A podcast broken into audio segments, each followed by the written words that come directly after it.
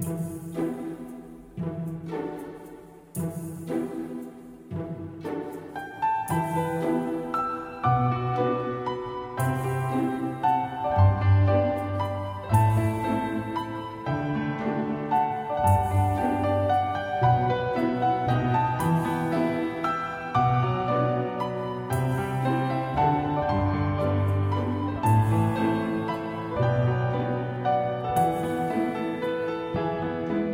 皆さんこんにちは、マスです。啊，大家好，我是船。那今天的漫谈日本呢，准备给大家讲一个有关于很多男性啊，也不是来，就是跟我这样子，就长相不够出众，但是却很想，嗯，看起来很帅啊，然后看起来很潮的这样的人的一期的节目。 首先呢，其实说到这个看起来不是很出众这句话，其实说白了就是不是很帅啊，对吧？但是呢，呃，很多大家能联想到在岛国的时候，岛国很多男明星他也有很多不是很帅的，但是却很出众、很受人欢迎的这个长相的男子叫做什么呢？对，没错，叫做演戏。啊，因为呢，现在霓虹呢，它是流流行一个词，就是流行这个盐系嘛，盐系男子啊，这这个盐系男子是什么呢？很多人觉得说到盐系男演男子，呸，说到盐系男子呢，啊，然后第一个想到的人肯定是这个坂口健太郎，对不对？因为他就是这个盐系出身的嘛，然后当时就是因为他才发发明出，好像才发明出了演戏这个词，啊，其实这个盐系呢，它主要的一个特点呢，是指啊，就是长得不是。呃，很，很，很有，哎呀，不是，长得不是很帅啊，但是呢，却给人的感觉很清淡啊，然后身材呢很细很瘦，然后喉结呢也比较突出啊，还有一个比较重要的一个特点呢，就是脸部到喉咙的这个线条呢，它是很美的，很 k i 的。然后还有呢，就是发型不要乱糟糟的，发型很清爽啊。这些这些特征呢，都是这个盐系男子的一个一些比较重要的特征啊。但是呢，往往这个盐系男子的这个更加重要的一个特征呢，就是说起来很搞笑，就是不帅啊。盐系男子的一个重要特征就是不帅啊。首先呢，就是这个盐系男子的这个诞生呢，其实是来自于日本的一本这个杂志啊。这个杂志呢，它是专门去呃，平时是用来就是研。究这个人人的男性的穿搭的啊，专门就是为男性提供一些这样的一个怎样去穿啊，怎样去，呃，就有一些男模会在这个这个杂志上。然后我觉得这个杂志非常非常不错啊，对于我这种人来说啊，就是觉得非常非常有福音，完全不会搭配啊。看了这本就觉得，哎，这个看起来不错，然后买回来就发现，哎，其实跟自己不是很搭啊。传说中的卖家秀买家秀。然后呢，啊，这本杂志上就出现了几个这个。呃，一些演戏男子啊，当然也有这个坂口健太郎的图也也在上面出现过。然后啊，这个坂口健太郎呢，其实他的颜值啊，真的不是那种特别帅的啊，真的不是以帅为呃这个卖点的一个男性啊男性角色。但是呢，你多去看他的照片，为什么很多人说他很帅呢？就是他很会找自己的帅点啊，就是他虽然不是。就是完美的帅，但是他也有帅的地方。就是他给自己不是他给自己，就摄影师给他拍照的时候呢，特别会找他帅的地方，啊，尤其是侧脸，啊，就是风格啊，就特别适合这个坂口健太郎啊。所以说，呃。他能够在众多杂志和这个模特当中获得一些较高的一个人气啊，所以就是你看他的照片，无论是私服、私私服啊，还是这个穿的人们给他穿的这个杂志服啊，他都特别干净啊，穿起来特别干净啊。有有的时候你可能会觉得，就是说日系的男他男的这个风格他是很普通的，但其实他们的风格也是十分多变的。就是我有很多这个朋友啊，他们是在日本生活嘛，然后。他们的穿搭风格就是从国内到国外的时候，他这个穿搭风格完全就是不同，就完全就是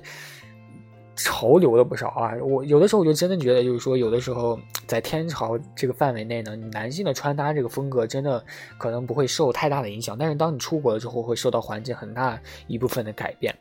就是你从机场第一次去接他的时候，就我操，不小心爆错，就是哎。就完全没想到他变得这么潮流，然后就变帅了，这种感觉真的很很奇特，就不知道为什么，就有的时候国内可能国内男性都是比较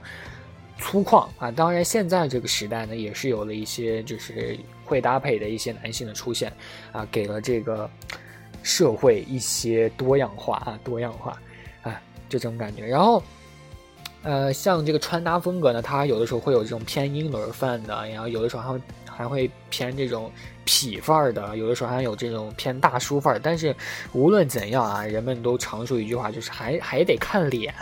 对，脸帅你怎样都可以。但是真正的颜系男子出现之后呢，会发现，哎，确实搭配风格、搭衣风格呢，跟这个脸其实没多大的关系。你只要把自己收拾的干净了，有这种颜系男子的一个特征了，然后就感觉让人看起来很很不错，就就已经有很大的一个改变了。啊，这个颜系男子，第一呢就是这个坂口健太郎，然后还有一个男性呢叫做手屋光志，不知道大家听说过没有啊？他这个手屋光志，他首先是非常非常高的，但是他要说他帅吧，其实有的时候你看他一些照片，有些照片他不是很帅，啊，就是和咱们就是一属于一般的那种颜值，但是你留意他的这个拍照的风格呢，就感觉他整个风格都不一样了。尤其是他留不同发型的时候啊，真的就是很重要啊，这个搭配很重要啊。这个手无光志呢，他算是一个穿衣风格变化算是很大的一个男子啊，尤其是这种夹克啊，或者说这种渔夫帽，他都可以轻松的去驾驭。像咱们一般男性去戴这个渔夫帽的时候，就很蠢啊，不知道为什么就戴起来很蠢，可能是搭衣风格啊，或者说这个发型配合的都不是太得当啊，但是人家穿起来都很帅。像什么跑鞋啊，跑鞋搭衬衫，还有什么皮鞋加外套啊，都是那种啊，U U this name 啊，都是很棒的啊。我我觉得他个人来说，就这个颜值算是中上等，但是跟这个颜系搭配起来，就是颜值更上了一个台阶，所以还是有这种感觉，就确实这个穿衣风格还是比较厉害的啊，相当于呃锦上添花这种感觉吧。啊，当然还有这个颜系男子呢，还有很多像什么成田凌啊，啊，还有什么什么什么什么高桥一明啊，啊，但是说到这个成田凌呢，大家可能会觉得他真的很帅，但是你去搜一些他一些就是崩也不算崩照吧，就是他很正常的拍照片，但是却不帅的，就是看起来很邋遢啊。当然他拍照的风格有的时候很邋遢了，成田凌，但是他真正的干净起来。就变成了一个鲜肉，就这个发型真的巨重要。就是我觉得成田凌他不太适合留这个刘海发型，他适合这个背头。就是他的额头其实很小，他比较适合留这个背头。然后他这个穿衣的风格呢也比较轻佻啊。但是呃有的时候你会说啊，就是我去模仿一下成田凌的穿衣风格。但是成田凌的风格呢，他比较跳啊，就是有的时候你千万不要轻易去模仿他的这个风格，还是比较还是比较尬的。就有的时候你觉得哇这个人真帅，有的时候再看他另一个。另一个的时候，你觉得喂，哎，不对，怎么会这样？这种感觉啊，所以还是很奇葩的，很奇特的，这种风格还是很奇特。所以说，一个人他的发型真的很重要哈。我真的想和大家说一下，就有的男生呢，你可以去做一下发型啊，真的是对自己的一个形象是一个蛮大的一个改变啊，真的是很棒的啊。所以你掌握了自己的一个穿衣风格呢，算是一个比较好的。啊，无论你是高矮胖瘦，你都可以进行一个非常非常好的搭配，拍起来都是很棒。首先呢，啊，有些人会说自己有的时候会穿短裤啊，这个短裤该怎么搭呢？啊，首先短裤你就应该和这个衬衫啊、卫衣啊、薄外套啊都可以去搭啊，最最好的短裤和球鞋去搭配啊，是一个看起来比较呃清爽的那种感觉啊。同理呢，像这什么礼帽啊、什么毛衣啊、套头这种毛衣啊，它该怎么搭呢？啊，你有牛仔裤就行了啊！一般人都说这个牛仔裤是百搭的嘛，但是牛仔裤个人感觉和这个礼帽是比较搭的，就是这个帽子、礼帽，还有这个毛衣啊，套头的那种毛衣啊是比较搭的啊。同时这个鞋呢，你如果戴礼帽的话，鞋一定要穿这个复古的这种鞋，复古鞋款啊，不要穿那种球鞋啊，搭起来是不是很搭配的？呃，还有这种外套，保暖外套，保暖外套呢，最好是这种全身都是同色系那种感觉，比如说上面是黑的啊，最好下面是黑的，腿也是那个鞋也是黑的，帽子也是黑的，然后当然不要完全黑，你可能也可以搭一些白色或者说一些深红色，这样搭起来是比较好看，对。所以真正的这个盐系男子这个出来之后呢。他们的搭衣风格被很多人借鉴了，会发现，哎，这个颜系男子他们真正的帅的一个地方，发现是他们很会打扮，啊，所以学会打扮呢，是一个非常非常重要的事情啊。当然，有的时候人会背双肩包啊，双肩包也是非常非常不错的一个主意，因为双肩包和这个什么，呃，拉链卫衣啊，什么单排扣的风衣啊，都是很搭的，都是很搭的，有这种户外感啊。当然，你想要在这个户外的时候有这种出行的帅气的时候呢，你也可以。这样去穿啊，当然也有这种全身牛仔这种示范啊，但是全身牛仔你呢，你要注意，就是说这个内搭你一定要找对颜色啊，它这个牛仔它不太好搭配啊，牛仔不太好搭配，但是搭配起来呢是非常非常帅的啊，非常帅的，嗯，就这种感觉。然后今天呢，给大家说一下这个有关于盐系男子的一些呃特点啊，一些特点啊，因为很多人会。有些人就是我在微博上嘛，就是除了这个，呃，一些提提一些提问嘛，就跟我提问，或者说一些私信我的问题，当然也会有一些说就是穿啊，你的穿衣风格还是啊，虽然不是那么的好吧，但是啊，感觉还不错啊，能不能说一下你是从哪里学的？是自己搭的吗？然后其实我也是跟这些杂志上去看的，杂志上去看的，就是其实我以前也非常邋遢。但是之后呢，看了一些这些大神的搭配之后，就觉得哎，和自己挺像的嘛，演戏男子，什么不太搭啊，什么啊，长相不太出众啊，这种的，还感觉和自己还挺像的，然后就学了一下搭配，还觉得不错，哎，就这样。然后呢，今天，哎，算了，算了算了，本来想给大家弹一首这个最近比较火的这个纸短情长的啊，如果大家呃想听的话呢，可以呃去那个。